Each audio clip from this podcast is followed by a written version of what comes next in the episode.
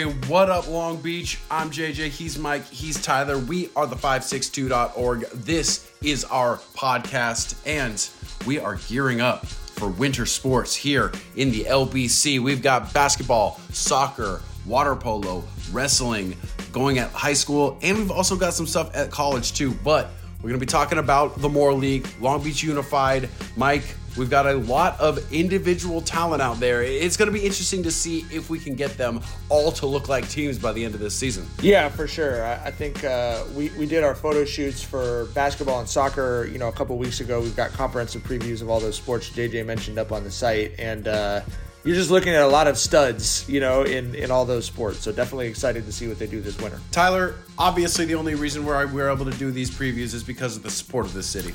Yeah, absolutely. Um, you know, the 562 is a community funded nonprofit news outlet. Uh, we feel that, you know, we're kind of the cutting edge of uh, nonprofit news and, and trying to hold it down here in Long Beach. We know this is a really proud sports community, and uh, we're so grateful for the support of our sponsors, of our subscribers. Um, and if you're a listener to this show and you, you like, you know, staying up to date with Long Beach sports, help us continue to do that into the future. Hit the website, hit the support tab subscribe. There's links everywhere to our Givebutter page where you can become a monthly subscriber or a one time donor, or shoot us an email if you've got a business or if your family wants to get behind a particular sport or support a school or sponsor uh, one of our interns for our great internship program. Um, there's lots of ways that you can support the 562. And hey, it's the end of the year, so it's going to be tax time coming up. Uh, any donation you make to the 562 is fully tax deductible, so uh, make sure you give us your money instead of Uncle Sam. Use our wonderful student interns as your tax shelter. You know, you can help sponsor one of our interns. We've got 11 interns in this year's program. They're all phenomenal. We've had a bunch of their work up on the website already. Uh, but in all seriousness, uh, like Tyler said, you make a donation, you help sponsor the internship program, which is huge and you also do get a tax write off. We're going to have a lot of our high school interns out at high school basketball and soccer games here this winter. Let's start with basketball. Um, guys, I think the best quote from the previews was from Coach Dwayne Cooper at Lakewood, and his quote was Who knows what's going to happen in the Moore League? It's never the favorite. The favorite didn't even win last year. And he's right. We're covering championship games for teams we didn't think we'd be covering championship games for a lot recently in the winter season. Obviously, it was Jordan last year, but I think Poly and Giovanni Ruff, Mike, are the clear frontrunners this season. Yeah, I thought the best quote in the winter previews was Giovanni Ruff saying that Poly wants their lick back for you know losing the Moore League title last year. Uh, and and to uh, you know, I might disagree with Coop. I probably would have had Jordan Jordan Lakewood as sort of co-favorites last year. Uh, Lakewood obviously injuries kind of knocked him sideways, but I don't know. I think Jordan was, you know, and and I think Chris Francis was pretty realistic about what the state Jordan's in right now. But yeah, to your point, uh, Poly definitely the favorites going around the Moore League. I think uh, you know pretty much everyone had them as as the best team. Um, may have probably still been the favorite even if Giovanni Ruff had transferred out as he had suggested over the offseason that he was doing. Um, having him stay and grow to the extent that he very clearly has uh, as a leader. Um, I'm very excited about what that team can do this year. Um, the big question mark for them, JJ, is so far it's been a bunch of really good losses. You know, they lost uh, by 10 to Windward, who's a state ranked team. They lost by one point in overtime to Bishop Montgomery. They lost by 10 points to Bosco, who's the top team in Southern California, possibly the best team in the state. Um, and you know, with a young team, and it, it is really all juniors, sophomores, and a couple freshmen on that varsity team. There's only the one senior that's really playing. You're always looking for when does a team make that transition from they're competing against teams that they're not necessarily supposed to compete against, or they're losing by less than you'd think to actually beating those teams and succeeding. Uh, and this week in the the Bosco Winter Classic, you know, we we may get a chance to see if they're sort of at that level yet or if they're going to try and grow to that point over the course of the Moore League. But Giovanni Ruff is a uh, price of admission type player. It's though it's difficult to say who he's like, right? Like you can't think he's not like um, Peyton Watson. He's not really like Rashawn Prince. Can't really think of a lot of other guys who played basketball at Poly that Giovanni Ruff is like. I think that is that's a positive, right? He's like a, a, completely original type of talent. If nobody had ever seen him play, how would you explain the way Giovanni Ruff plays? It's it's very original and unique. I haven't really thought of that of like of a comp for him. I mean, maybe Mike Wilder.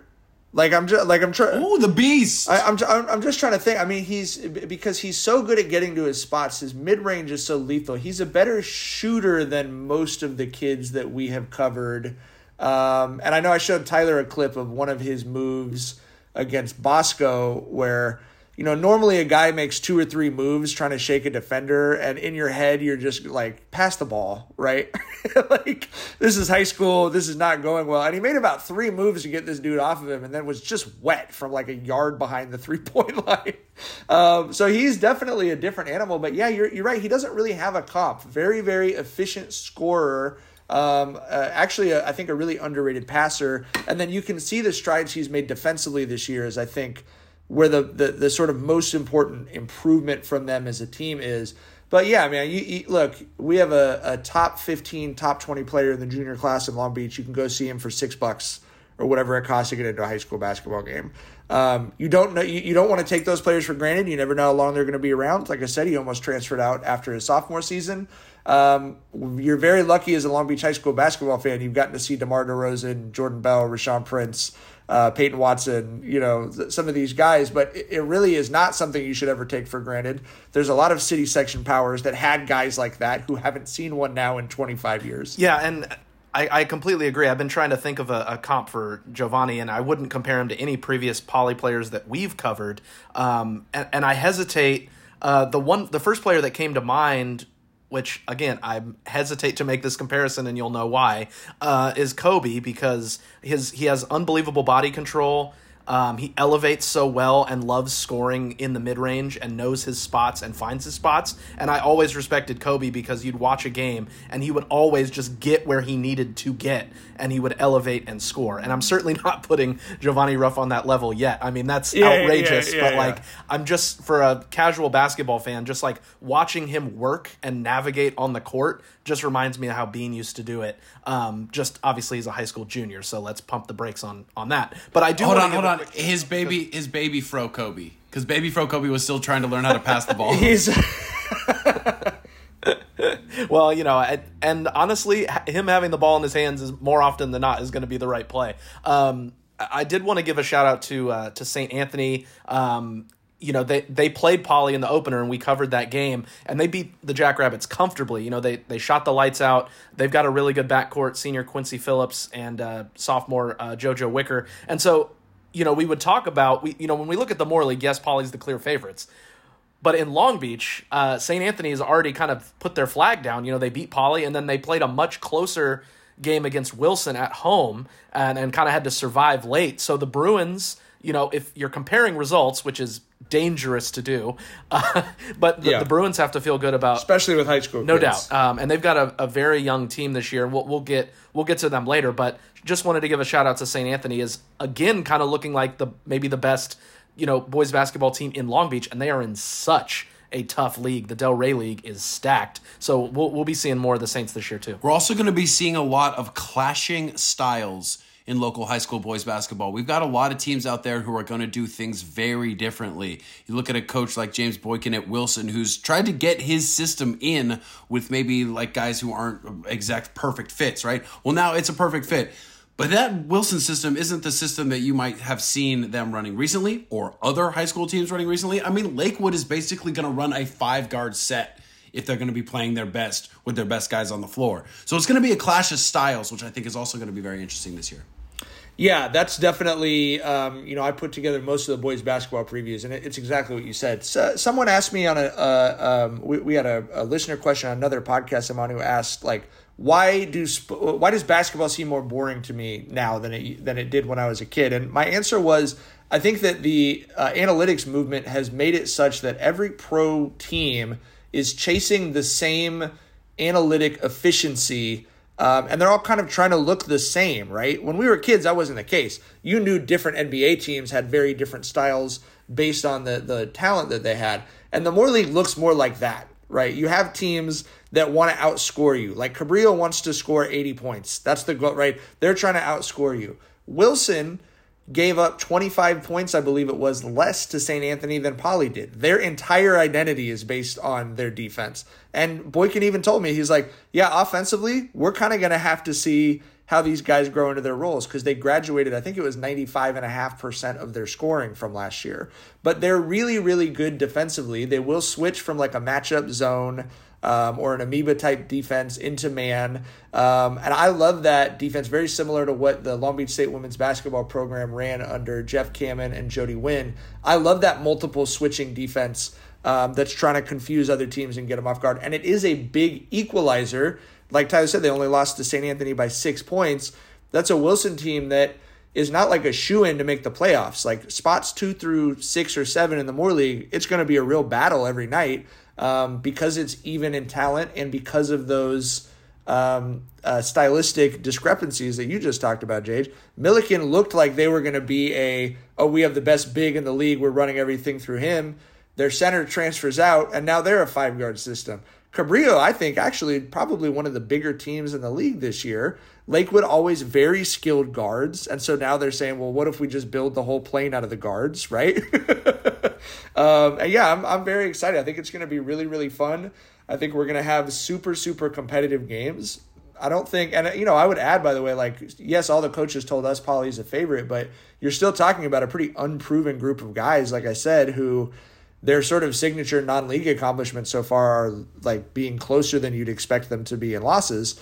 Um, so I, I think it's really all up for grabs, and I think almost every night when you look at the schedule, there's a game that you're like, that might go to overtime. You know, that's going to be a close game. So I'm really excited for this year. I think it's going to be a lot of fun.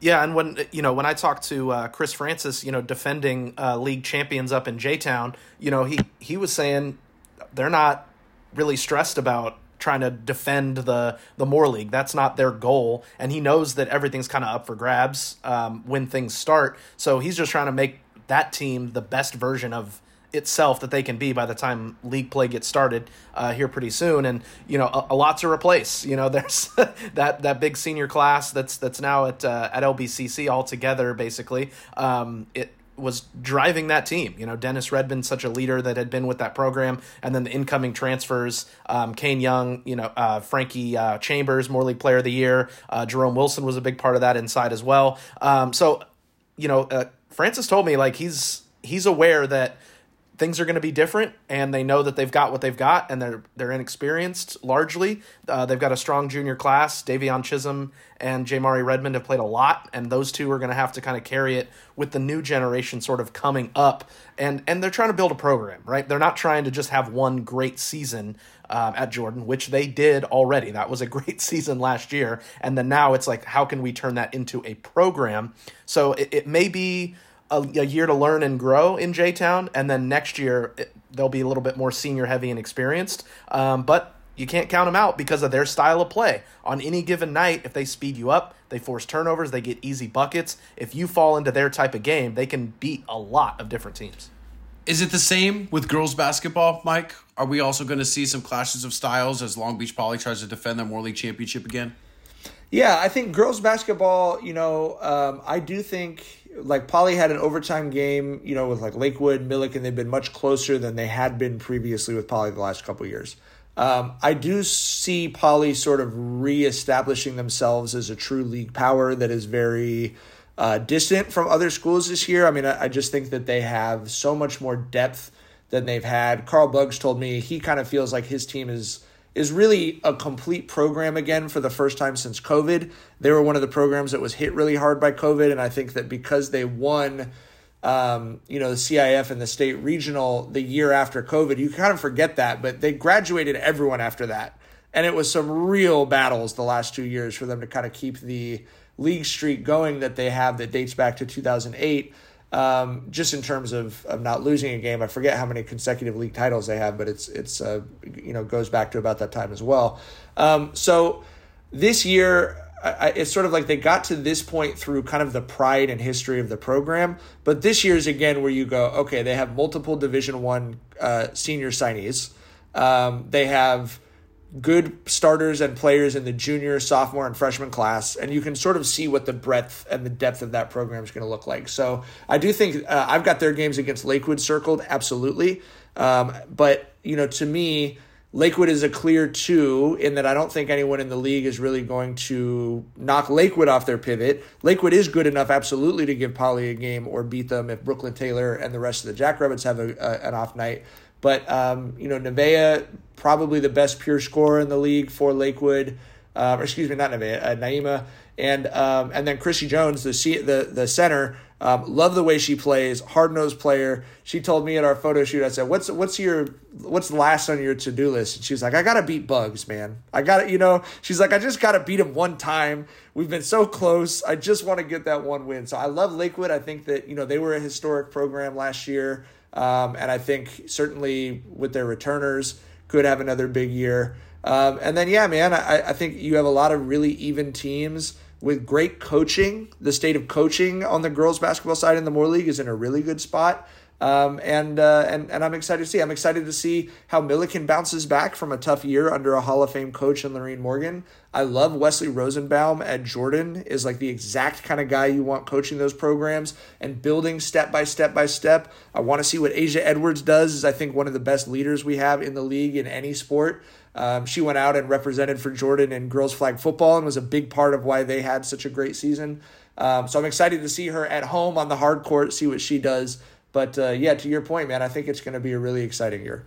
I wanted to follow up on that that point, Mike, because I agree with you that the coaching is really strong. Um, you know, you've got a, a recent Hall of Famer uh, in Lorene Morgan at Millikan, obviously the the OG over there. Um, it's how many sports where we have three coaches with CIF championships with Aaron Carey at Wilson, um, Lorene Morgan, and um, Carl Buggs, obviously with a, a few. Um, and, and so I, I just think that that, that kind of speaks to it. And to your point, um, you know, uh, Wesley Rosenbaum has done a great job at Jordan, and they have so much back from a team that made a little bit of a playoff run last year. They won some playoff games, um, and so they they've got really high hopes that you know if you get in the right division and you're playing your best at the right time and you've got experience, a lot of these teams can make a run. So we we may end up with teams that are in multiple different divisions that are making runs. You know, I could see Lakewood doing it with the the dynamic duo that you mentioned already. Um, you'd be a fool to think that Poly couldn't go on a playoff run in any given year. And like I just mentioned with Jordan, so um, yeah, really interesting, exciting times. And and I see girls basketball on the way up at least in the Moore League with the way the structure is. And St. Anthony has a Division One talent in Ryan Bennett, who just signed with um, UC Davis. Yeah, St. Anthony, a very, very good team as well. Uh, we should mention that on the girls' side, too. I mean, I, I wish we were going to get a Poly St. Anthony game this year on the girls' side. Both teams going to the Nike Tournament Champions, both teams traveling because they know they've got good teams. But Ryan Bennett, to me, as good as Brooklyn Taylor is, as good as uh, Sydney Corder Boyd and some of the other Jackrabbits are, Ryan Bennett at St. Anthony – have to be your preseason pick for top player in the city. Um, really, really dynamic scorer and has uh, led them to a really nice start to the season so far. Real one more thing about the Moore League. Uh, you mentioned Buggs and Morgan.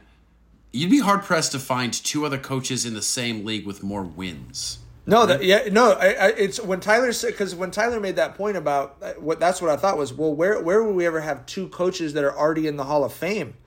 For the Century Club, you have Buggs and, and Morgan. So, I mean, baseball, you've got Keister, Spud O'Neill, and Andy Hall have all won CIF championships.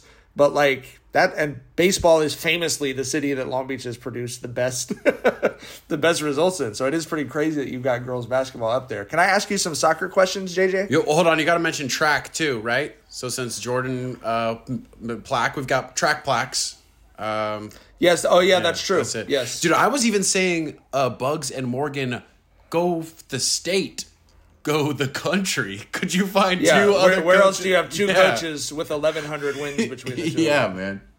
Crazy. Yeah, I don't I don't know. Well, you know, we just talked about sort of some of the exciting results possible in boys and girls basketball, but let's be completely honest, the most consistent sport in terms of exciting results you could say baseball because you do have genuinely a four team race for a league title every year, but boys soccer, it's five or six teams that are alive a few, you know, weeks or halfway into the season every year, and you never know what kind of results you're going to get. So, first off, top level question. Millikan got their title back last year. They've been the historic power in the Moore League. They've won the title more than half the time that the sport has existed.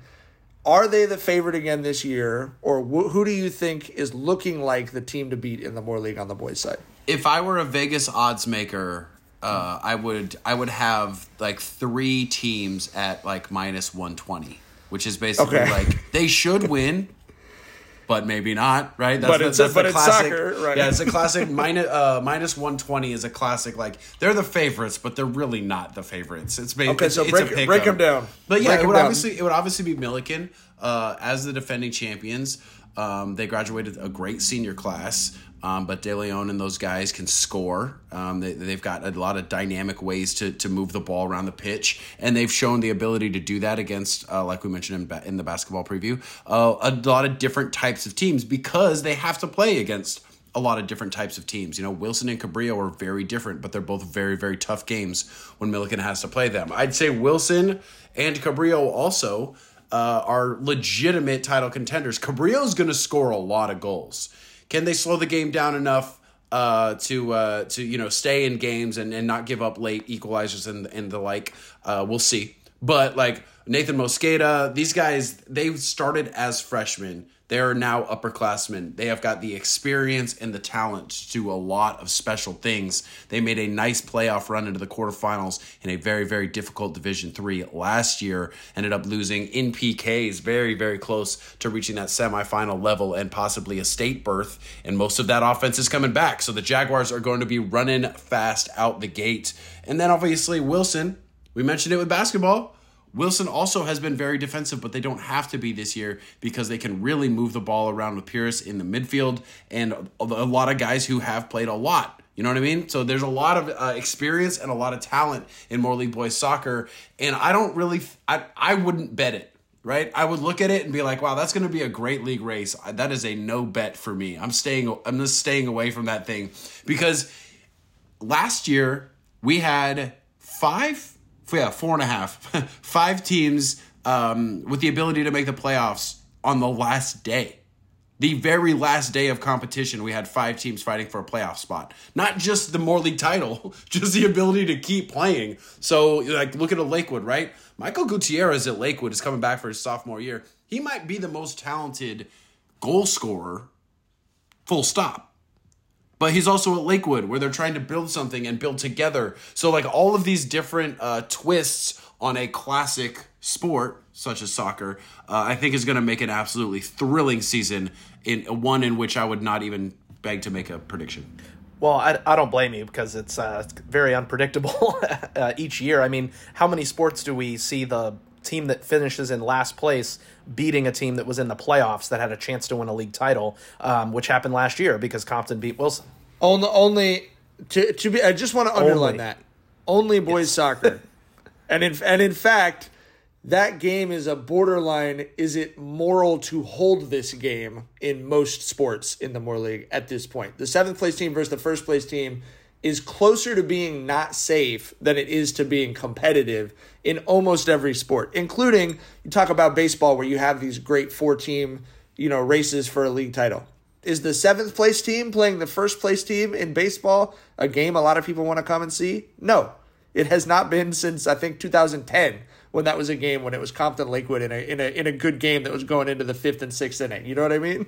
So yeah, yeah, no, that is, and that's what boys soccer is, and that's what's made it such a uh, such an exciting sport that I know it's kind of one of those ones all three of us really really get invested in it. You know, like all three of us are reading each other's stuff, going oh wow, that kid was the hero for Poly this week. You know what I mean? Like that's a surprise. Oh, this goalie from Lakewood made this crazy save, and JJ got a great clip of it. Like I I, love our coverage in a lot of different ways, but I I really sell it to.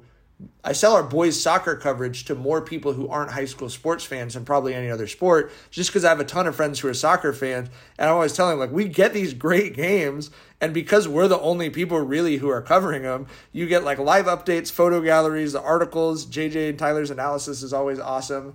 Um, and then the videos. So it's like you have this full coverage of this really exciting soccer league. It's just been super, super awesome uh, for us really every year. We haven't really had a lot of boring years for No, and, soccer. and last year was awesome in the playoffs. Mike, you were there for all of it. That poly run uh, behind Amir Diaz Espinoza all the way to the championship game at Vets. I mean, what a run. Multiple victories in PKs, just epic, epic matches um, that Poly ends up going on that Cinderella run. And the Jackrabbits had a very tumultuous season last year between ineligibilities and injuries and a bunch of they played so many different lineups. And i know you know eric leon at the beginning of the year was just kind of pulling his hair out because he didn't have what he needed and it was frustrating but you saw perfectly the, coiffed hair by the way always elegantly oh, it is slicked back that is not pushed back and so it uh, used to be it used to be yeah um, so it shows that like the talent is pretty much there for every group. It's it's all the the little things. It's peaking at the right time. You know, making sure you you're healthy. Everybody knows their roles. And with the way soccer is, you can you can go on a run uh, even if you're not quote unquote the most talented team because there's just not that many scoring events, right? So uh, it's it's always up for grabs for anyone, and it's going to be fierce just to get into the playoffs.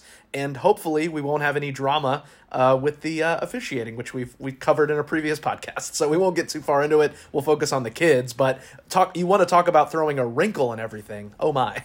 Yeah, yeah. Shout out to uh, CJ Brewer specifically at Wilson, all the coaches and administrators in the Moore League, uh, as well as the referees who have shown up to referee these games. Some of them former Moore League soccer players themselves coming back to referee games. So big shouts to you guys. Appreciate it. Also, good news just in the local soccer world. You know, we wrote a lot of articles about facilities and how changing the field to turf was going to immediately improve local soccer.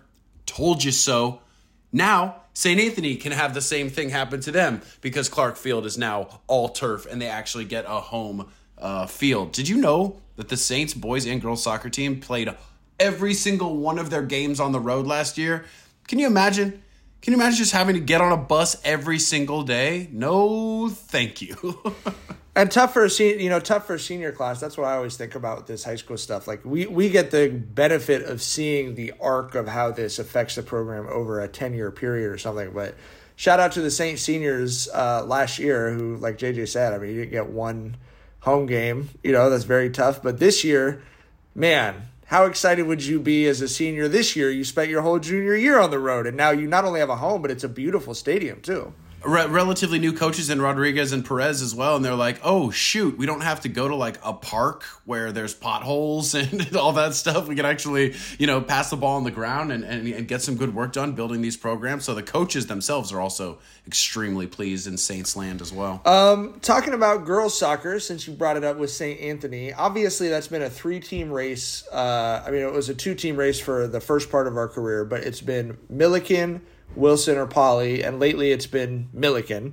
Um, is it Millikan again this year, JJ, or are Wilson and Poly going to give them a run as they have the last couple years? Uh, who who do you think is bringing it home? It's a four. I think they have four of the last five, something like that. Um, yeah, Millikan, Millikan has been the gold standard. Uh, I think Tino Nunez, if you're doing a like full body of work last decade coach of the year, you know what I mean? I think the last decade, Tino Nunez is the coach who took the program that was the lowest to the highest, like the bigger, the biggest discrepancy, because um, they were having trouble beating Lakewood, and now everybody in the league is having trouble beating them. So big shouts, big shouts to Tino. He just preaches a good quality style of soccer, and I think that not only with the fields helping that as well, but just like dedication to playing well. I think after a while it really caught on because you can you can win high school girls soccer by playing long ball which is basically just letting your defenders kick the ball over the top and then letting your really fast players up top go chase it uh, you can do that it's not really sustainable tino knew that came in there and has uh, has built a really really great program. Watch out for Audrey Stewart this year, you guys. Uh, she is the perfect type of player to move from the wing to the inside, maybe back to the ten a little bit, back to the wing. She's going to be a problem for defenders against that Millikan uh, Millikan attack for sure. Um. I'm trying to think of if there's any other coaches we've seen do what Tino did. Now, obviously, they don't have the CIF. Uh, he doesn't have the CIF resume that a lot of the coaches that we cover have. But who who took a team from being a perennial third through fifth place team to sort of the assumed league champion year in year out? Carl Buggs did it like 25 years ago for Poly girls basketball, but like it's hard to flip uh, history at the high school level because it, you can have. I mean, like look at what uh, Chris Francis did at Jordan last year. One of the best single seasons we've seen a coach have. It was unbelievable. But he comes to Tyler for this year's preview and goes, "Yeah, it's we're we're not trying to live up to last year. We're we're trying to do something good this year." You have to fight that entropy, and Tino successfully did it to where, you know, as uh, my son's friends are moving up into middle school and high school, like I, I've got sort of a grounds level view of the entry level into these programs it's really competitive to make the top Frosh Soph team at Millikan for girls soccer. There's a sub Frosh Soph team that you can be on during the off season just to try and get reps for the number of people who are in the program. I mean, they are really, really um, reaping the benefit of the suburban infatuation with club soccer, you know, in part, to be honest, but you really can't undersell what Tino's done and I know, um, and you know, it's none of it's illegal. I don't mind talking about it at all. I take my son to the Los Altos baseball field several times a week to practice. You know, help him with pitching, help him with hitting, whatever. Tino is almost always working with someone on the turf field at El Dorado. You know, working with middle school club kids, working with his high school athletes to get them extra work in. But it, it's, I, I mean, he is really out there. It feels like almost 24 hours a day growing the size of that Millikan girls soccer program. And I totally agree with you. He deserves so much credit for that. So, with that attack in mind, you guys did the Wilson and Long Beach Poly previews respectively. Do you feel like there's defenders on those teams that can slow down this Millikan attack? Well, it's tough to say. I mean, obviously, you know, Millikan's been the challenge, and everybody knows that, and so they're going to be up for those games. Um, you know, Poly does have returners on the back line. They've got a bit of a question mark um, in goal. Um, obviously, you had a Division One keeper um, in Kennedy Justin, who's now at the University of Hawaii. So that's always going to be tough to replace. Um, but they do have pretty good experience. It's it's basically juniors all across that back line for Poly. So there's a good chance that the Jackrabbits are kind of a year away from being their best. Um, but uh, like we say in soccer, you can never count them out, and they've been so close and had some heartbreakers in some of those Millikan games. So you know they're hungry to get a result and kind of get over on the Rams, but it doesn't happen till it happens, right? So it, there's got to be some sort of breakthrough there. I, I wouldn't say that they could. I have confidence that anyone's going to stop Millikan, but you know maybe slow them down a little. You got um, it's but it's going to take a, a big effort because, like you said, Jay. I mean, they're so deep um, and have so many different kinds of playmakers year in and year out. What about you, Mike? Uh, yeah, and I think I think looking at Wilson, I mean, uh, so first of all, same same story in goal. Obviously, graduating All American and Liv Herrera, who's at Arizona State now, and um, you know he uh, uh, they feel like they have the answer you're not really gonna know. And and uh, and and uh, they said like we knew we are in every game last year because of Liv. There's no game that we're just out of walking into the game, and that is a different level of confidence. But I don't think Wilson is trying like if I'm drawing up, and I'm not obviously not coaching the team, but if I'm drawing up them beating Millikan, I'm going, hey, they've got the deepest program in the league, but we've got with the Fontenot sisters, Fontenot, Fontenot, What's the uh, Fontenot? Yeah, Fontenot. Like Fonten uh, Fonten. Oh my! I can't believe they just did that. Yeah, with the Fontenot sisters, you legitimately can say, like, look at Zoe Fontenot. You can legitimately say she might be the best player on the field every time she's on the field. Like, I'd take yes. her over. Like, I love Audrey Stewart, Millikan. Obviously, so many great players, but like that is an advantage in any sport. It's less of an advantage in soccer than it is in basketball to have the best player, but it's still a big advantage. So I think Wilson's got playmakers offensively that that's what they're going you know that's sort of what the cause for optimism is. But yeah i mean i agree with tyler. It's like I, it's tough to look at any back line and go oh they're just consistently going to hold Millikan down. And, and to be honest with you i think that's Millikan's greatest strength is where we could end up with something really interesting would be if we had a two year if we had a two team race. Because Poly or Wilson could absolutely beat Millikan one time. What's going to happen though is is Wilson good enough to beat Poly both times? Or and, vice versa. And yeah. go one and one with Will, uh, with Millikan, or vice versa. That's exactly it. Whereas Millikan has been good enough to be like, we're gonna go three and one. In a worst case scenario, we're gonna lose to one of the two of you once and then we're gonna let you pick each other off while we win the league championship, right? Like that's effectively been, and that's the that's the benefit of depth. That's the benefit of depth. So I yeah, I I couldn't be more excited. We do have a real wrinkle with girls soccer as always with the way the schedule is put together. In that this week, uh, Thursday, December seventh, we've got a huge game with Poly and Wilson. These teams start playing very early with these super meaningful games. It's before the official strike has been resolved, and it's uh, as girls are kind of still sometimes learning to play with each other coming back from their club season. So not, the, not only that, just learning to be fit, right? Club fit is different than high school fit. So like some of these kids come back and the coaches are like, I'm not going to put you out there for you know 60 minutes or whatever, uh, because then I'm going to lose you for the rest of the season. So everything is kind of piecemeal at this point, as we've seen in the past. This is like nothing new. You know what I mean? Sometimes I, I remember there were sometimes uh, these December games, maybe not the biggest ones, but we would just see like the best players in the league on the sideline in in civies. They're just not even ready to go. All Americans sometimes. Yeah, yeah. Well, and, and because they also need rest, right? I mean, that that's the challenge as you make that switch over. But I, I think it, you do end up in these weird situations where it's the end of January, it's early February. You're like, okay, this team looks good to win a league title.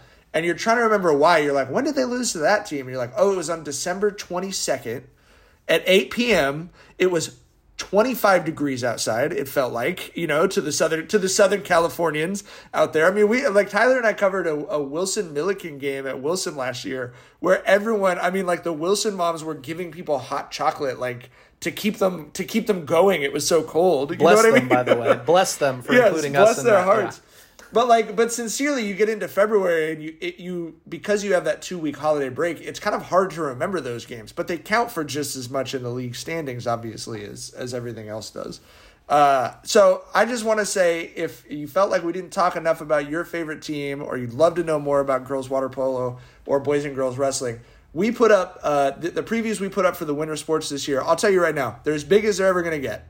Uh, they're the biggest we've ever done by far.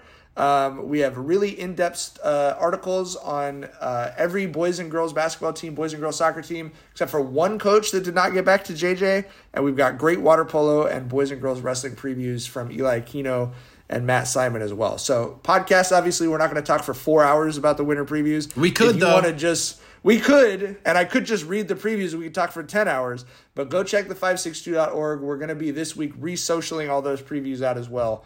Um, so go get up to speed and then come see us in the stands for some very exciting winter action over the next couple months. And make sure you smash that subscribe button at the top of the page. Every single cent means more love for Long Beach sports.